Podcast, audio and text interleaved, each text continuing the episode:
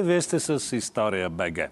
Критската война от 1853-56 година е поредната руско-турска война, но този път с участието на Франция, Англия и кралство Сардиния. Тя е, може би, най-кръвопролитният сблъсък на континента между Наполеоновите войни и Първата столна война, но също така може да бъде определена и като първата модерна война. Какви са последствията за българското население в границите на Османската империя, ще дискутираме тази вечер. Кримската война е едно от крупните събития на 19 век. В нея участваха Русия от една страна, Турция, Англия, Франция и Сардиния от друга. За да разберем повода за тази токуречи общоевропейска война, трябва да си спомним за ролята, която игра Русия през 1848 година. По думите на Тютчева, през 1848 година в Европа имало само две сили – революцията и Русия. Кримската война докарала големи промени в нашето отечество. Макар английските и френските войски да са дошли да защитават турското владичество над християните, които Русия искала да освободи, все пак тяхното съприкосновение с тия подчинени народи е предизвикало едно възраждане и в политическо, и в образователно отношение. Кримската война открива нова епоха за християните в Турция. Чуждите войски може да не са оставили толкова крупни следи в Турция – колкото Наполеоновите войски след Французската революция. Но все пак те разклатиха издъно за спалите в течение на векове умове на българите. Ни едно друго по-ново събитие не е повлияло в средата на българщината тъй силно, както тия чужди войски – така, нека да ви представя и събеседниците ни тази вечер. Това са член-кореспондент, професор, доктор на историческите науки Иван Русев от Економическия университет Варна и Българска академия на науките. Добър вечер. Добър вечер. А, доцент Любомир Кръстев от Софийска университет Свети Климент Охридски. Добър вечер. Здравейте. И доцент Николай Тодоров, директор на регионален исторически музей Силистра. Добър вечер. А, Бъдете активни, умолявам ви, призовавам ви за това, както ви от Фейсбук, така и нашата публика, която е на живо тази вечер. Приветствам и учениците от Първа английска гимназия София. Здравейте! Надявам се на вашата активност, защото има награди, както за вас, така и за нашите зрители, които ни следят във Фейсбук. Това е книгата на един от нашите гости Любовик Кръсте, Войната на Палмерстън. А кой е Палмерстън ще разберете след малко, защото за него ще стане дума в предаването, така или иначе. Знаете много добре, че може да гледате нашето предаване, както на фейсбук страницата ни, така и в сайта на БНТ. Може да гледате, разбира се, и всички по-предишни броеве, стига те да ви интересуват. Може да ни слушате в Spotify също или в подкаста на Българската национална телевизия. А, след този малко дългичък анонс, господа, ви призовавам да започнем и темата, така както знаем, всяка историческа тема, тя е обективна и става действително научна, когато се позоваваме на изворите. Изворите са нещо изключително важно за историка, а, стига, разбира се, и с тях да се борави а, внимателно, защото понякога те са подвеждащи.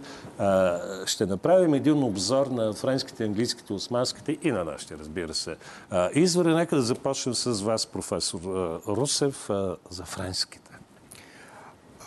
Първо да уточня, че тази война е много интересна. Тя не случайно и тук я наричаме различната война, защото тя в действителност е доста по-различна от предшествалите руско-турски войни от втората половина на 18 и първата половина на 19, и целият 19 век, както и от последвалата. Да.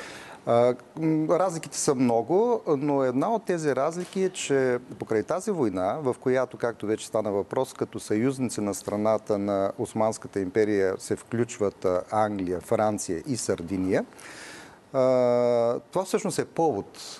Млади хора от тези държави, покрай войната и военните действия, да пристигнат в днешните източни български територии, в източната част на Балканския полуостров, след това и на Крим, където отиват и да натрупат впечатление. А не, че европейци преди това не са минавали по тези земи, но това са били главно пътешественици, дипломати, хора от клира и така нататък. Тук в случая става въпрос за едно посещение, пак казвам, предимно на млади хора, хора, които са продукт на европейското образование и които от тази си позиция, след като свършва войната и след като се прибират в своите държави, французите може би са най-активни, написват някои от е, тях те интересни. е повод за тази Точно война. така. Логично са написват някои от тях своите спомени и благодарение на високо развитото по това време в Европа книгоиздаване, те се появяват книжарниците в Западна Европа, особено френските, пък и английските, в продължение на няколко десетилетия се пълнят с такива интересни издания, някои от които в наше време получиха ново свое второ издание, тъй като мина период от повече от 10 години и примерно наши колеги конкретно бих споменал професор Бернал Лури, така преиздаде някои от книгите и не само той на тези хора. Защо са интересни? Това е погледът на обикновения човек към това, което той вижда в тези територии. И било природа, било местно население, да. било отношение. Това е европееца, който вече е продукт на европейската демокрация, който идва и вижда тук една друга действителност, който влиза в контакт именно покрай войната с местно население, с противника и прочее и прочее. Само да спомена някои от по-интересните издания. Само две години след края на войната в Франция се появява и издаден един атлас, исторически и топографически, което е едно великолепно издание, направено по заповед на самия Наполеон III, което съдържа 34 е, листа, които всъщност са едни литографии. Литографията тогава е в разцвета си в книгоиздаването, на карти и на сцени от самата война. И с много интересни данни и статистика, която може би тук по-късно ще споменем. освен това, пак един френски автор, Сезар Дю Базанкур, написва два тома Експедицията в Крим до падането на Севастопол, която на практика книга е една панорама, една история на, една история на Кримската, да, на Кримската това, война. Това са изключително важни, действително, извори, както за епохата, Много така богати, и за благодарение земи. на които днес имаме една по-точна представа за процесите, не само за конкретните военни действия, но и за всичко това, което съпъства тези военни действия. Да, доцент Кръстев, на вас се пада честа за английските извори да говорите. Ами, искам също да кажа, че Кримската война не бива да забравяме, че това е едно от най-добре документираните събития на 19 век. Не на последно място и поради факта, че това е, може би, първият конфликт в световната история, в който се използва фотографията. Да. Тоест, ние добавяме към традиционните документи от преди, като мемуари, като дневници, писма на войници, заповеди и така нататък, това, което по принцип се работи а, имаме и немалко, всъщност значително количество фотографии от самата война. Всъщност се ражда войната фотография. да, и тук британците имат много голяма заслуга. Британския фотограф и кореспондент Роджер Фентън, един от най-известните така, фотографи, които правят изключително много и важни снимки е, на Кримския полуостров и на други места, основно в Крим. И също, разбира се, британските кореспонденти, които отразяват войната, като Уилям Хауърд Ръсел, който е кореспондент на вестник Таймс, неотлъчно с армията, дава непрекъснато своите доклади, публикуват се много актуални новини. Това е война, която присъства в пресата, благодарение на телеграфа, който се използва също вероятно за първ път във военни действия, всъщност за първ път по всяка вероятност. За първи път. Да. да тези вести стигат до Англия за кратко време и обществото се интересува от войната и получава непосредствена връзка с това, което се случва на фронта. И а, още нещо трябва да се каже за британските документи. Те са, може би, един от най-добрите извори. Аз, разбира се, съм до някъде пристрастен, но те са, може би, един от най-добрите извори за войната, тъй като Великобритания е единствената държава от всички големи участници в тази война, в която няма никаква цензура. Във всички държави, включително и във Франция по времето на Наполеон III, не е кой знае колко тежка цензурата, не е като в Русия, например, но все пак цензура има, докато в Великобритания се публикува всичко, включително много голяма част от информацията е ощетяваща британското правителство, къде е справедливо, къде не. Да. И доцент Тодоров, за османските източници. Може Безспорно, определението различна война е актуално и в османския контекст, тъй като империята, това е една различна империя. Това не е империята, която познаваме от класически период в резултат на сериозните реформи, предприяти от Махмут и продължение от Абдул Меджид. И безспорно най-голям, сериозния масив от документи са в Османски архив в, в Истанбул, които са напълно достъпни за, за изследователята. И в още два архива към Генералния щаб на турската армия, Военноморския музей в, в Истанбул. Сега, проблема с османските документи е такъв, че те са основно доста еднотипни и свързани с организацията на, на армията. Включително и някои от дневниците, както примерно на войската в Силистра, се съхраняват и в Ориенталския отдел на Националната библиотека. И това е а, проблема, че а, османците ни остават спомени. Ние нямаме нито и, и, от важните фигури, които са в а, които участват няма в такава традиция. Да, няма, мемуар, няма, няма такава традиция. Мемуаристиката не е но, пък за сметка, за сметка на това а, войната дава сериозен тласък на турската литература. И мисля, че на Кемал с а, родината или Силистра е един изключително добър пример за това. Ако разрешите да. само още една вметка. А, и до ден днешен излизат нови неща. Аз, Имате предвид от архивите? От, от архиви, да, архивни материали. Не само всъщност нали, държавните архиви, но и частни сбирки. Говорим за Западна Европа.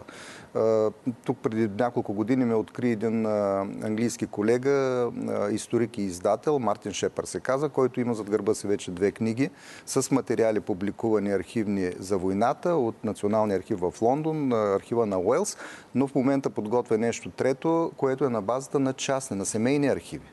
Така че този интерес към войната и днес е много силен и даже има такова цяло едно общество, да го наречем, което проявява интерес към архивните материали от Кримската война. Това в сегашния контекст е логично Не, да има и засилен. Дори извън този контекст, да. дори преди това продължават да излизат, защото много от нещата, ето това, което Мартин Шепард публикува, са частни семейни архиви, кореспонденция да. на млади лейтенанти и така нататък, където обаче те описват и дават много интересни сведения от първа гледна точка, от тяхна гледна точка, от първо лице на събитията, което виждате тук и на Крим, разбира се. Добре, нека и не сега да се насочим вече конкретно към тези събития и най-напред да видим какви са предпоставките за избухването на поредната руско-турска война.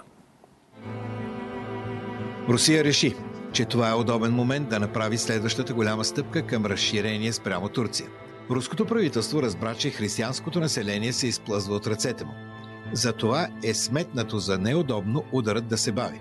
Това, което Великобритания не бива да позволява, е прехвърлянето на християнските народи под османска власт под скриптъра на руския император. За нейно величество е утешително, че не са пестени никакви усилия от нейна страна, за да се опази благодатта на мира. Очакванията на нейно величество останаха неоправдани – и Нейно Величество с разчита на усърдието и преданността на нейните верни депутати и на усилията на нейните смели и лоялни поданици да я подкрепят нейната решимост да използва силата и ресурсите на нацията за защита на владенията на султана срещу посегателствата на Русия. Професор Русев, ще се започна с вас.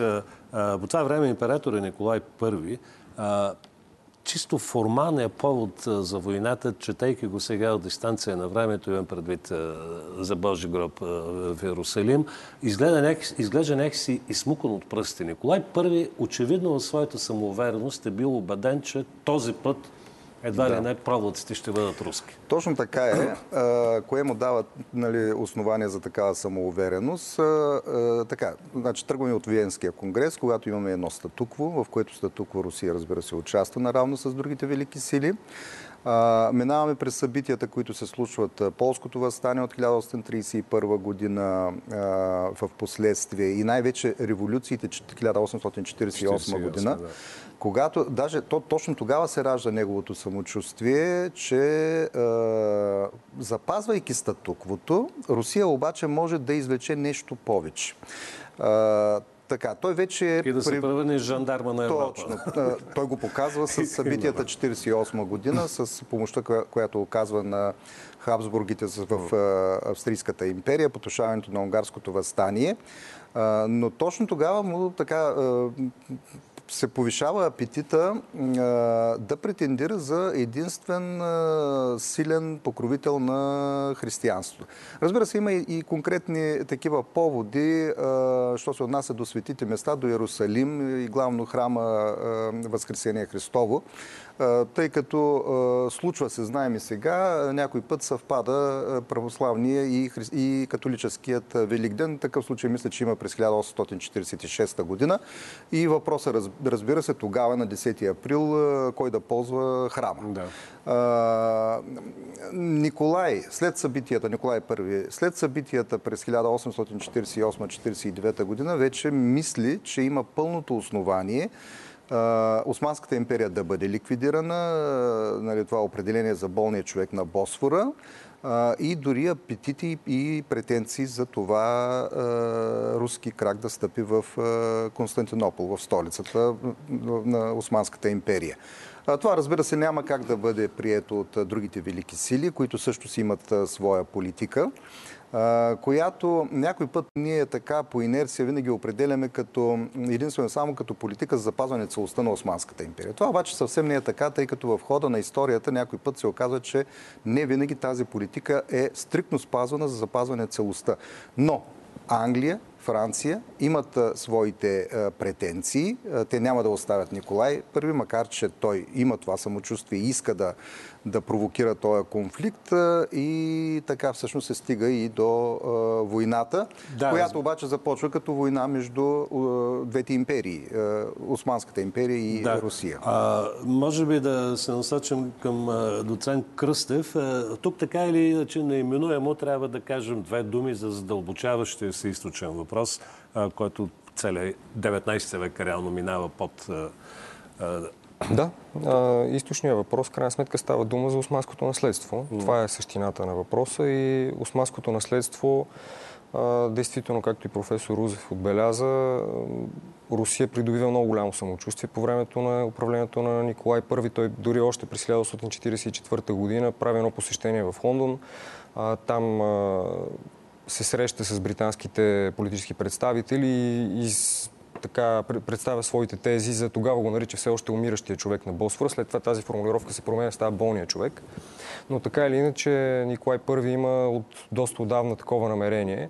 Революцията 48-49 година даже са крачка назад някакъв смисъл, защото от една страна а, той трябва да помогне на Австро-Унгария, стабилизира си действително положението, но в същото време това е нещо, което а, е една вълна на либерализация в Европа, с която Русия трябва на всяка цена да се справи да овладее, да потисне чрез консервативни мерки. Разбира се, консервативните мерки са Паскевич и 200 хилядна руска армия в, Австро-Унгария и смазване на унгарското възстание. И вече когато това приключва, когато приключва включително, между другото, не бива да забравяме в този контекст и българското възстание в 1950 година, което българските възстаници, които бягат от другата страна на Дунава, от руските власти биват предавани да. на султана да се разправи с тях. Така че Русия има доста консервативна политика и изведнъж това е един завой. От една страна той иска да се запази статуквото, само че там където на Русия има интерес да се запази в Полша, например, а, тъй като Польша е под руска власт. А по отношение на Балканите се вижда възможност за експанзия.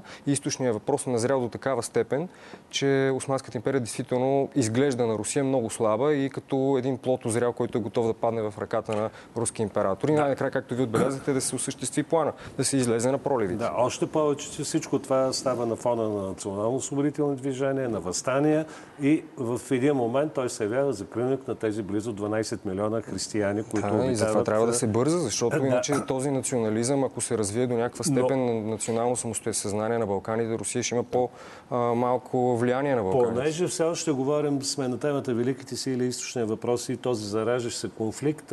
А, интересно е, че ако гледаме логически от историческа гледна точка, би трябвало с Австро-Унгария те да са съюзници в този момент, тъй като те си... Да говорим за Австрийска империя тогава. Да, за, точно, да, да прощавайте. Това е правилният да, да, термин за Австрийската империя, тъй като те настъпват от две страни на Балканите. Австрийската империя също има интерес да завзема, и тя и го прави в последствие, да завзема територия от Балканите, Русия от север, австрийците от запад. Ами те, те интереси се пресичат. Обаче Англия и Франция пък тогава са заинтересовани турската, Османската империя, пардон е точният термин, да съществува. Те я наричат да турска, между другото, в документите. Да, вече да. се появява, появява се това. Така е, всъщност пресечната точка на интересите на Османската, на, на Австрийската империя и на Руската, всъщност е и княжествата, на руските княжества. И то не е случайно там започва най-напред първия конфликт в Аз началото на войната. Аз питам доцент Тодоров, че му е по в региона.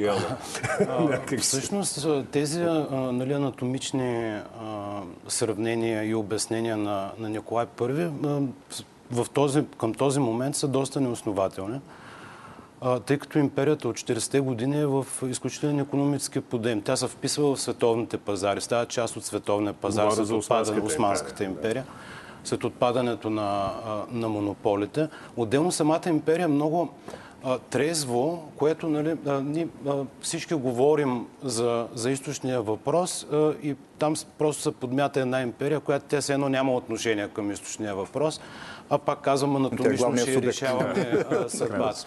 А те гледат много обективно, защото те много добре разбират, че Англия и Франция също имат интереси в техни територии, но те имат интереси към техни периферни територии, докато Русия заплашва сърцевината Константинопол и, и Ромелия, а, ромелийските части на, на империята. А, а, княжествата от след органическите устави 1931-1932 година са под много сериозен руски протекторат и Румъния осъзнава много добре, особено младия елит, който е в Париж по това време, осъзнава много добре къде е проблема за, за, демок... за правилното развитие на, на княжествата. Основният проблем е отхвърлянето на, на този руски протекторат. Другия голям проблем на Русия с Османската империя са приетите след 1948 година унгарци. Поляци по-рано и, и унгарци, които, които тя, тя приема. Сега там това дразни и Австрия съответно. Но всъщност нали, пак казвам, много, много обективно, особено защото елита, който управлява Османската империя в това, а, в това време, пак казвам, един доста различен елит от предния. И те много добре, много добре осъзнават, включително и на място, една голяма част от тях, когато са в дипломатическите мисии на Османската империя в Европа, много ясно виждат политиката. А, доцент Оров, така или иначе след поредица от ултиматуми войната е обявена. Тя е започна, но тя започва някакси, как да кажа, не толкова активно с а, а, Русия нахлува в Молдова, в Влашко и се стига до обсадата на Силистра. И се стига до обсадата, да, а, на Силистра, която а, също представя едно фиаско всъщност. А, нали, аз така често се шугувам, че в историята на Силистра няма нищо героично, няма героични битки, защото тя обикновено крепостта се предава. Същото става и по време на Кримската война. От март месец те започват обсадата, като първо руските войски се прехвърлят на съседните... 54-та, да. 54 на големите острови в близост до града. Сега те Самата защитна система на, на Силистра се състои от крепост на, на самия град и още девет странични укрепления, така наречените таби, от които днес е запазена а, а, Меджиди табия, която всъщност е една от най-важните. Всъщност ключовите таби от всички тези девет са Араб табия, Яванла табия и Меджиди табия.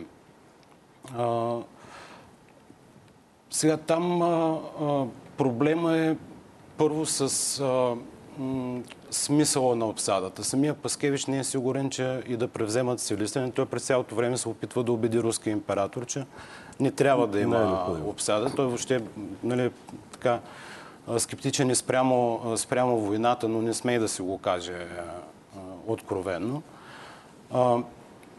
И всъщност в момента, в който би могло, нали, там има едно, сега според бъдем, нимо раняване на Паскевич, който се оттегля към Яш.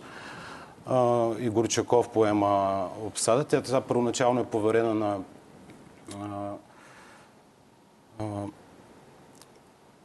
генерал, който участва преди това, Шилдер, който участва в предната война 28-29 година при обсадата. Той обаче е ранен, при ампутацията на кръка умира.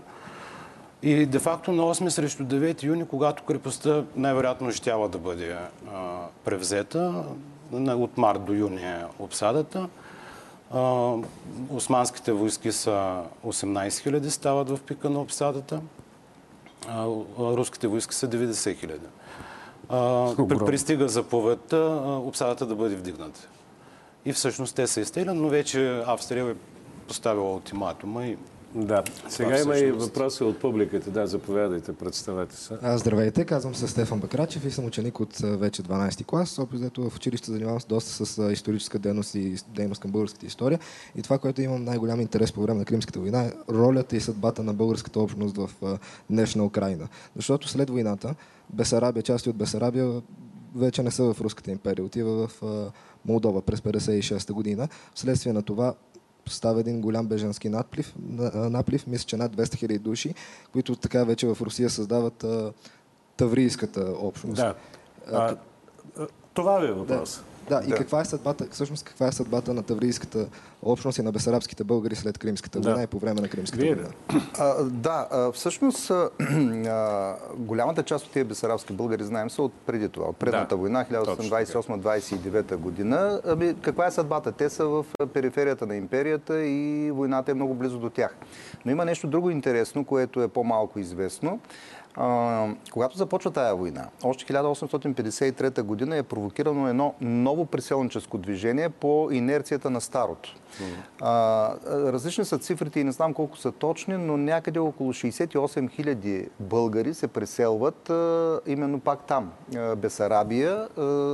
Обаче, когато отиват там, биват много негостоприемно посрещати а, което принуждава част от а, тези... Те отиват с покъщнината си, с, с семействата си и прочие и прочие, което ги принуждава една част от тях, може би около една трета от тях, а, да се върнат веднага. Другата част, която остава, вероятно около 40 хиляди, изкарва до 1856 година.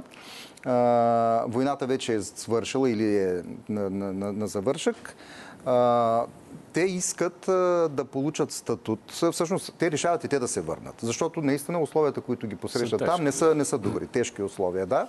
Но искат поне да получат руско поданство, което да е гаранция, че като се приберат, няма да бъдат репресирани. Да. Буквално. А, първоначално това им е категорично отказано.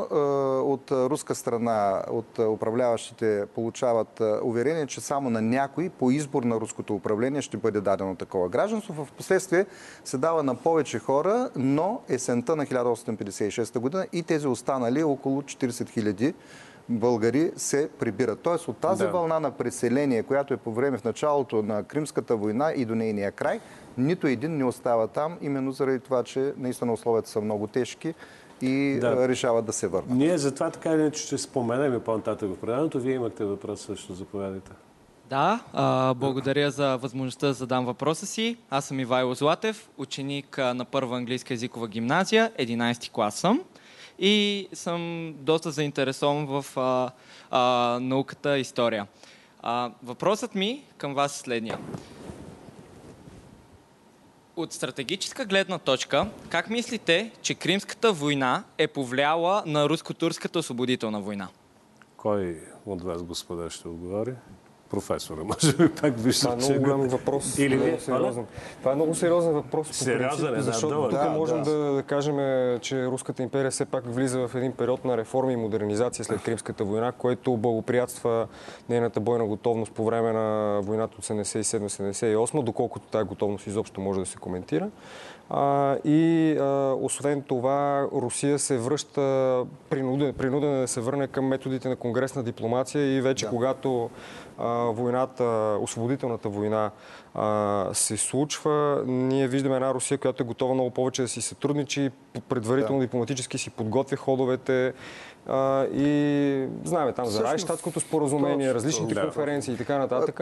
С две думи казано, тя вече се научава на някакъв ред, т.е. докато не получи разрешението, тя не започва да. тази война да. от 1877-78, защото наистина поражението от Кримската поражения, говорим за самата Руска империя, са доста, доста сериозни. А и най-малкото отказва се вече от тези намерения да завладя проливите. Това става да. ясно, че не може да, да се случи. Да, и както знаете, преди да започне Руско-турската война от 1877-78 година, е ясно, че след като тя завърши, на Европейски конгрес ще бъде решен, решен мира. Да. Да.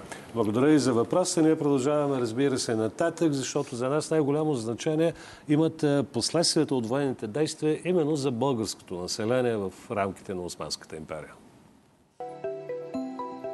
Кримската война изсипа голямо количество чуждо злато и даде възможност на мнозина български търговци да се замогнат. Цените на всички предмети се отвоиха и отруиха. Мнозина нашенци приказваха с въздишка за кримското морабе. От парата пара се печелеше и пак не стигаше. Ми са казвали някои от моите роднини. Очевидците на Кримската война през целия си живот разправяха за нашата ефтиния и за европейската скъпотия. Ако съдим поне по моите съграждани копривщинци, всички капитали, които на 1876 година възстанието разсипа, водят началото си от Кримската война. Печалбите са ще ли да бъдат много по-големи, ако, както става след всяка подобна война, не се е явило едно ненадейно и бързо спадане на цените. Независимо от унищожителните болести, донесени тук поради струпването на едно място на големи войскови единици, сполетели Варна и по време на Кримската война, жителите на града, собственици на кораби и търговци, дори и най-последните бакали варненци, си спомнят с удоволствие за онази епоха, когато парите лежаха по пътищата. Тогавашните складове при входа на пристанището, които по-късно бяха изгорени, се пълниха и изпразваха неколкократно. Чрез сделки с зърнени храни, фураж, месо, вино и други доставки бяха натрупани значителни състояния, които по-късно бяха загубени при нещастни спекулации. Ами, доцент Русев, няма как насочваме се към Варна. Започвам с вас. Благодаря и... за подмладяването. да. А, доцент казах, прощаете, професор, професор Русев.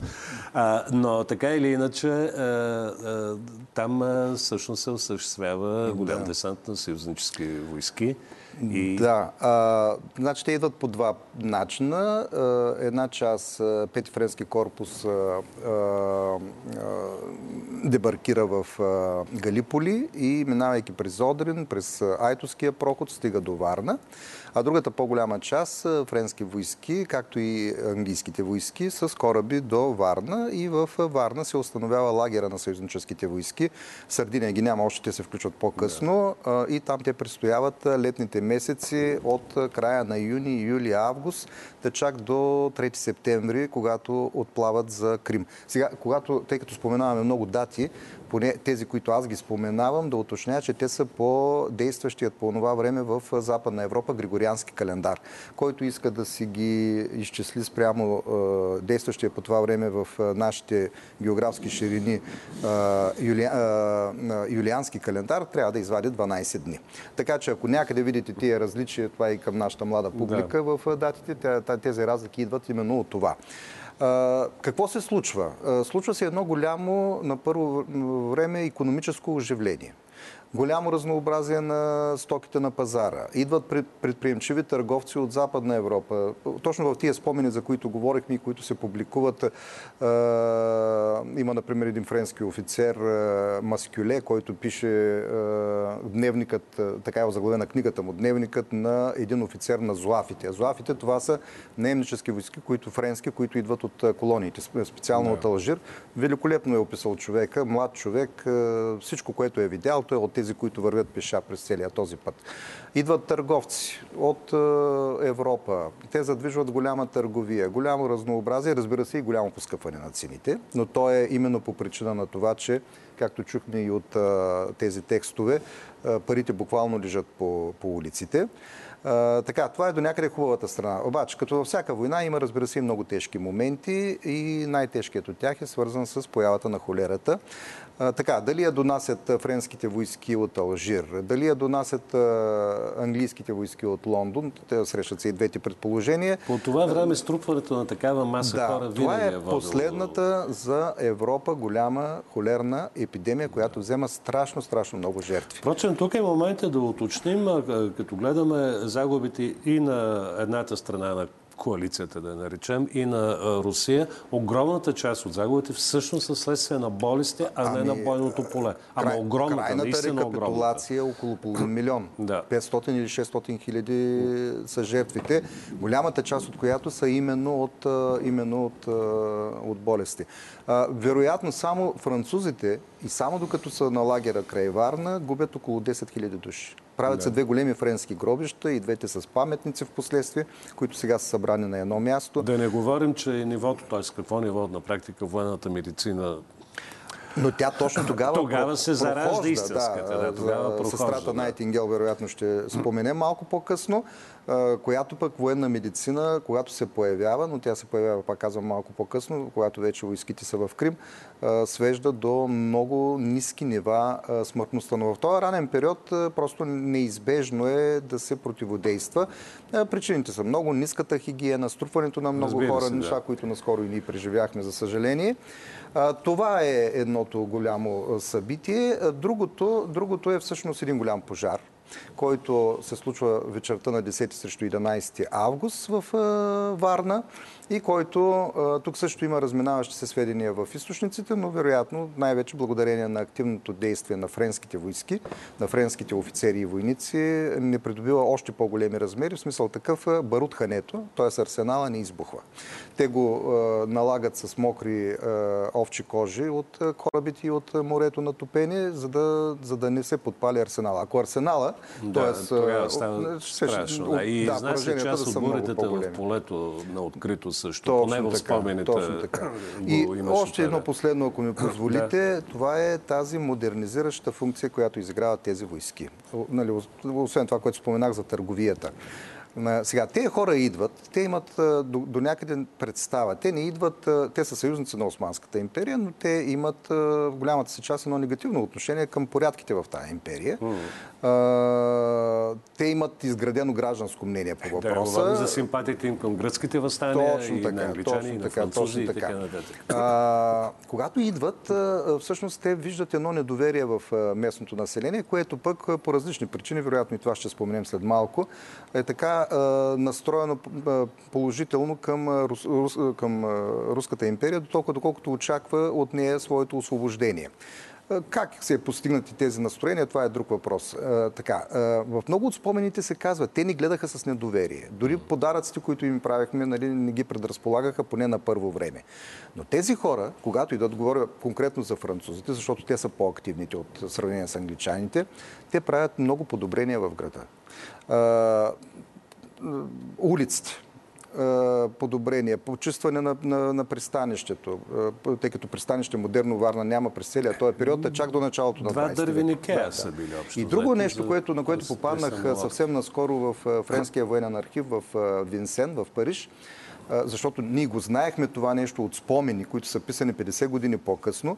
Французите са тези, които дават за първи път име на имена на улиците в града. Варна е първият град, който има имена на улиците. Това, Това го знаехме. Еми, ще го напишем. Ще, а до тогава как са били? Смисъл? Да, в смисъл никакъв. никакъв. никакъв. Махалите са важни. По нали, османската практика глав, важни да, са... Главните улици да. имат. Примерно, в, ако Конака е там... Примерно ще да, бъде Коджаджаде, нали, главната улица, нали, по-турски да. както е, да. Или както в Сливен, примерно улицата, която води до фабриката е Хаврика Джаде, т.е. улицата, която води. Да. Но французите дават имена на улиците в Варна. И тъй като аз това го знаех от спомени на Стефан Кабакчиев, публикувани 1950, 1910 година, сега всъщност в архива в Винсен, в една цяла папка с разузнавателна информация за Варна за целия 18 до началото на 20 век, ми излезе всъщност едно планче План, в два варианта, от двама сержанти, даже са подписали отдолу лятото на 1854 година и 30 на имена на улици. И друго обърнете внимание. Нали, ако бяха, те са предимно имена на, на, на, на големи градове. Примерно има улица Лондон, улица Париж, улица Константинопол, улица Шумен, която води към Шумен провари и т.н. Но улица Българска, но сред улиците има и улица Москва.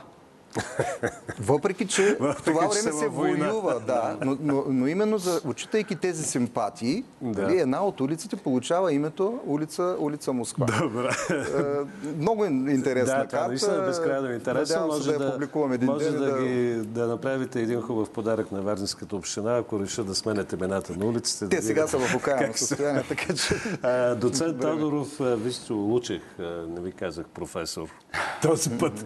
Та, доцент Тодоров, да продължим тази тема за отношението на местното население. Вероятно пък вие като директор на регионалния музей в Силистра също имате някаква информация за това. Ами да, те в случая, особено при обсадата на Силистра, местното население от съседните села оказва сериозна така по-скоро логистична подкрепа на отделните отряди, които на генерал Хрулев, примерно,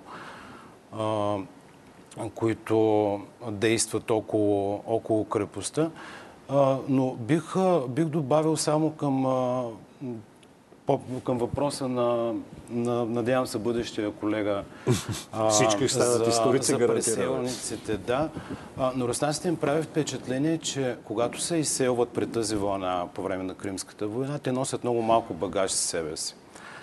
А, което означава, те, те вече имат горчивия опит от предното голямо да. преселение и завръщането, реемиграцията на това население 30-те години, съответно настаняването му в Доброжи и целенасочената политика на Османската империя, по-конкретно на султан Махмуд II да ги засели, да, да обживи тази област, защото тя, тя има специално, специално място в османската економика.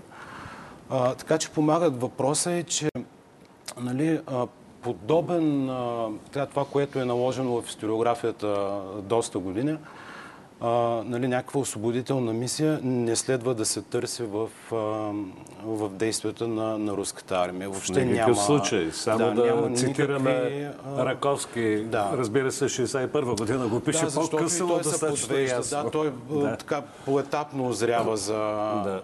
всъщност за какво става въпрос а, но а, няма, те нямат идея. Mm. Отделно те дори в документите а, вътрешната им комуникация, примерно между Паскевич и император, те говорят за християни, въобще не споменават. Да. За християнски Българ. племена. Да, доцент да. Кръсев и вие да добавите нещо. Ами аз искам да кажа, че то, освен да цитираме Раковски, може точно наистина Паскевич да цитираме, да. който фактически говори за християнски племена и казва, че трябва да се използват те като пушечно месо, Точно. за да може да не се пролива руска кръв.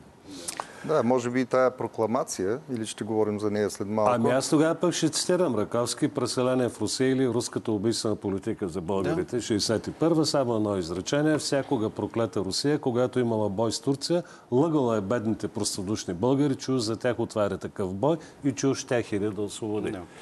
Става въпрос за руските агенти, които тогава агитират голяма част от населението да се изсели в Русия. Те дори доброволците, те, те през цялото време се чудят точно какво да ги правят тези доброволчески да. отряди. Може би да пощадим да. княз Горчаков, който прави един проект за прокламация до българите където в този проект той отбелязва и обращението е до а, народа български. Mm-hmm. вътре са посочени много неща, включително ние идваме за да ви освободим, да направим по-лесен вашия живот, да защитим вашите жени и дъщери и прочие и прочие. И накрая да защитим православната църква, нашата църква. Освен това прави един проект за прокламация до мусулманите, в което казва, ние не идваме да ви избием, мусулмани живеете в Русия. Този проект отива в Санкт-Петербург. Месец по-късно се връща, сериозно преработен. Обращението не е братя българи, а е наши единоверци. Да. И от всичкото, което Горчаков предлага, остава единствено защитете православната църква. Е, така. Това е, това е, това е март-април 1854 година. Така. Нека обаче вече да ще чуем, разбира се, в следващото видео и, и някои, още няколко свидетелства и да се спрем за последиците и промените, до които води тази война. В материално отношение и по умения нашата артилерия принадлежи на миналия век. Ако врагът ни знаеше, че имахме на разположение 9 уръдия за снаряди и още малко други уръдия, че стените бяха слаби, те щяха да ни унищожат още тази есен. Но незаслужената репутация на Свея Борг накара врага да забави атаката си. Много малко снаряди ще достигнат врага, докато ние ще бъдем изгорени и унищожени от него. Хората в Крим са от чиста татарска раса, с малки раздалечени едно от друго очи, малък нос и набити фигури. Те носят вълнени тюрбани и елечета от овча кожа с вълната навътре. Говорят на развален турски и са готови да дадат на съюзническите войски информация относно руските си господари, които старателно са ги разоръжили. Една депутация от кримски татари чакаше лорд Рагланд днес, за да го помоли за москети и барут. Така, това са ценни свидетелства. Между другото, когато говорихме а, за тази война, естествено, нашия фокус е какво става тук на Балканите, но можем да кажем една дума, че има и Кавказски фронт и там, между другото, Русия печели за разлика от да, Балканския да, фронт. Да. Ами да, там всъщност Русия прави едно така успешно настъпление, превзема крепостта Карс, там всъщност политиката или сблъсъкът е за от една страна значи, идеята, концепцията на западните велики сили да се отвоюват от Русия това Грузия и Черкезия и съответно пък Русия да ги запази. Там всъщност Русия има, има своите успехи. Освен това имаме още един фронт, може би и него трябва да споменем, Балтийския, където на 28 май 1854 година Обединения флот на съюзниците, но с преобладаваща част на английския, успяват да блокират руския Балтийски флот, който остава в дъното на Финския залив и фактически има една непревземаема руска крепост, Кронштадт, която така добре е всъщност защитена, че няма как да премине от там съюзническия флот, а това всъщност е по този начин се защитава Санкт-Петербург. Има и още един Тихи океан, Камчатка и Сахалин. Но да, там е само, да, да речем една споредично. сражение, Петропавловска е крепостта. Но, но, но, но, основният театър си е Крим. Да, така е. Доцент Кръстев, добре да минем нататък. Вече горе-долу споменахме, пък и не е точно това темата за различните битки, хода и прочее. Стигаме до мирния договор. Мирния договор и в крайна сметка какви са последствията както за Европа, така за Османската империя, така и за Русия. Ами, за да се стигне до мирния договор, нали, само да mm. кажем с няколко думи, се възтопа опада на 9 септември и влизат 55, 1855 година влизат съюзническите войски. И а, това е един от най-съкрушителните удари за Русия в тази война. След това на 28 декември 1855 година Австрия, която вижда, че войната така или иначе върви към убедителна съюзническа победа, издава един ултиматум към, към Русия и вече Николай I е покойник, той на 2 март 1855 година се споминава и новия император Александър II е малко по-склонен да седне на масата на преговорите и приема условията от така наречените четирите точки, от които основната е демилитаризация на Черно море и което включва включително и Азовско море, което е много важно. Защото за да се стигне до тази победа в Крим и Севастопол, ключа всъщност е преземането на Керч и Азовско, и Азовско море от съюзниците. Да. А, доцент Тодоров, ако погледнем от тази гледна точка Парижкия мирен договор от 1956 година, кой се облагодателства? Аз знам, че е малко нелеп въпрос след една война, но винаги има някой, който в крайна сметка се облагодателства. Ами, аз така, имам малко по-различно мнение всъщност какво се случва след, след договора и най-вече да споменем втория голям реформен акт в ерата на Танзимата. Хатихомион от, от февруари 56 година, защото той е един...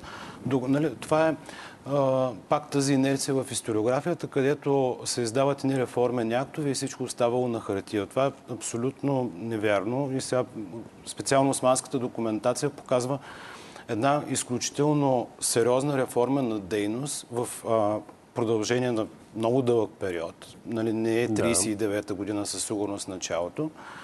А, и, и не само а, реални, реални а, реформи, а реални последствия. И всъщност това оказва голямо, а, голямо влияние върху поведението и а, легалните искания на българите. Те, те получават, аз затова мисля, че българите са най-облагодетелствани от, а, от а, тази война. Да, и от войната, и от а, договорите, и от а, реформените актове на, на султана. А, защото в крайна сметка от тук нататък а, те имат проправен път.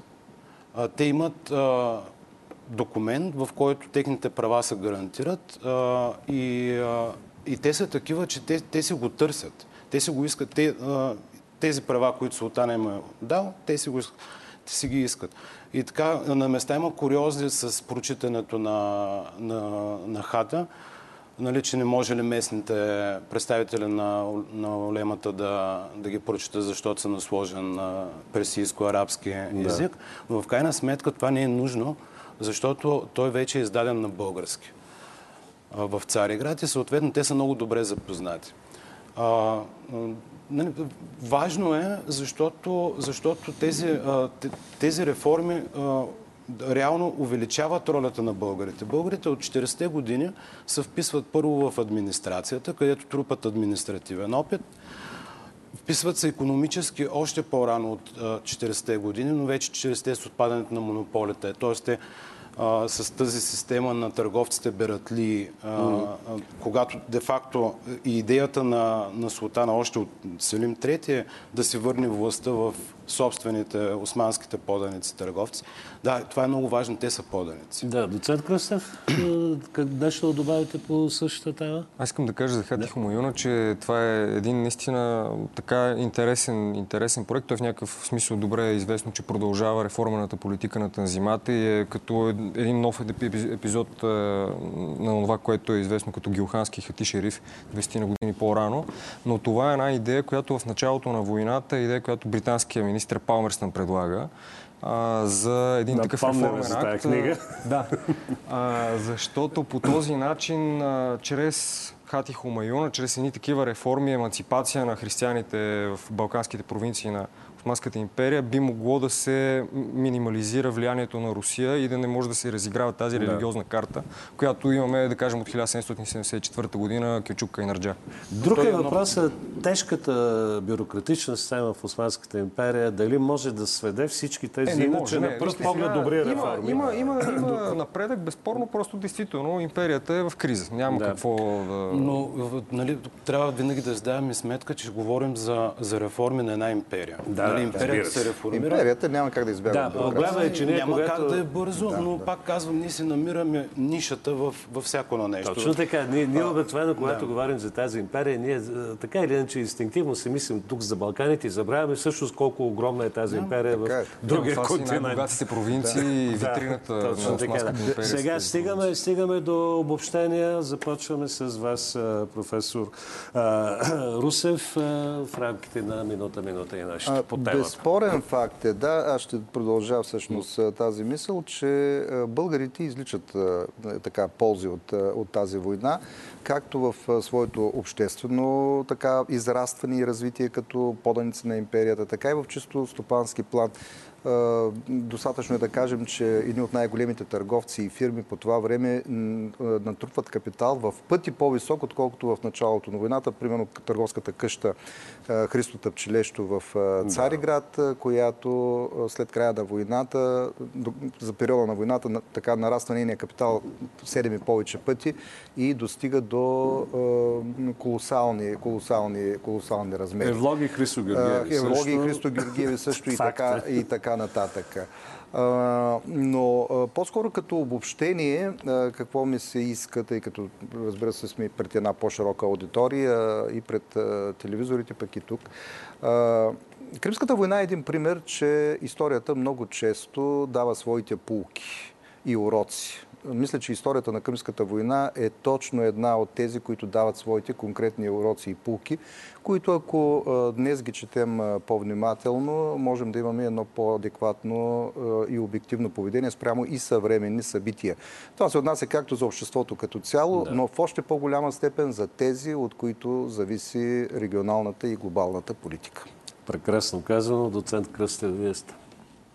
Искам да кажа за Кримската война, тъй като ние поговорихме за българите, но това е една война, която далеч надхвърлят тук регионалните, а, нашия балкански регион, нейните последици. Тя има глобални последици тази война и част от тях, например, включват продажбата на Аляска от Русия през 1867 година за скромната сума от 7 милиона долара, територия с милиони 600 хиляди квадратни километра. Горе-долу се пада по, под половин цент на декар. Това го оставите като следствие от загубата. Да, да, тя, тя несъмнено е следствие, защото Фалира империята, тя има нужда от пари.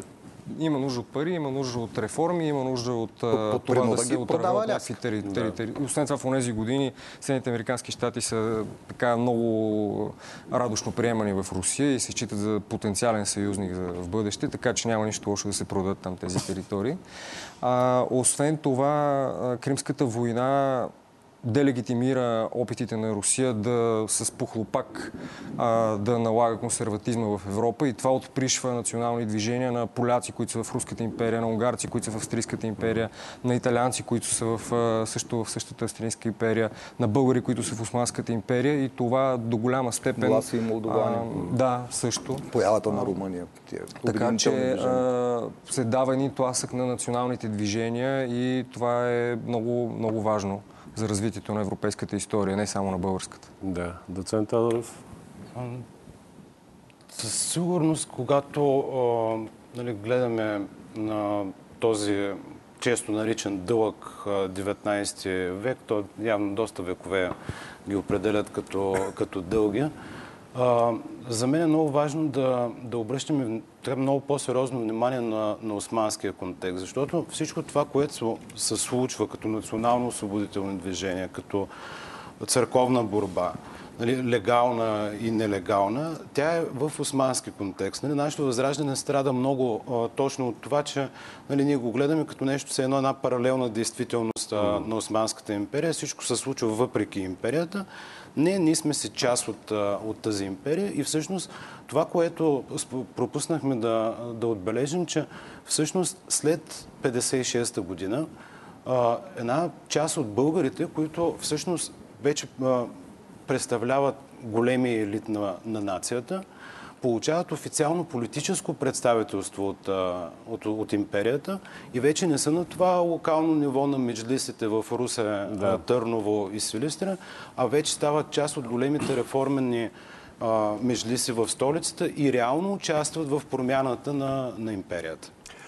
Ами, благодаря ви много. Благодаря и на вас, е, публиката ни, която беше на живо. Благодаря, разбира се, на нашите зрители. Е, лично за мен този разговор беше много интересен. Освен това успяхме да обхванем е, последиците от тази война не само в наш национален мащаб, но и в общоевропейски, пък и с аляски в световен мащаб, бих казал. Останете с програмата на БНТ и не забравяйте следващия понеделник отново да гледате История БГ.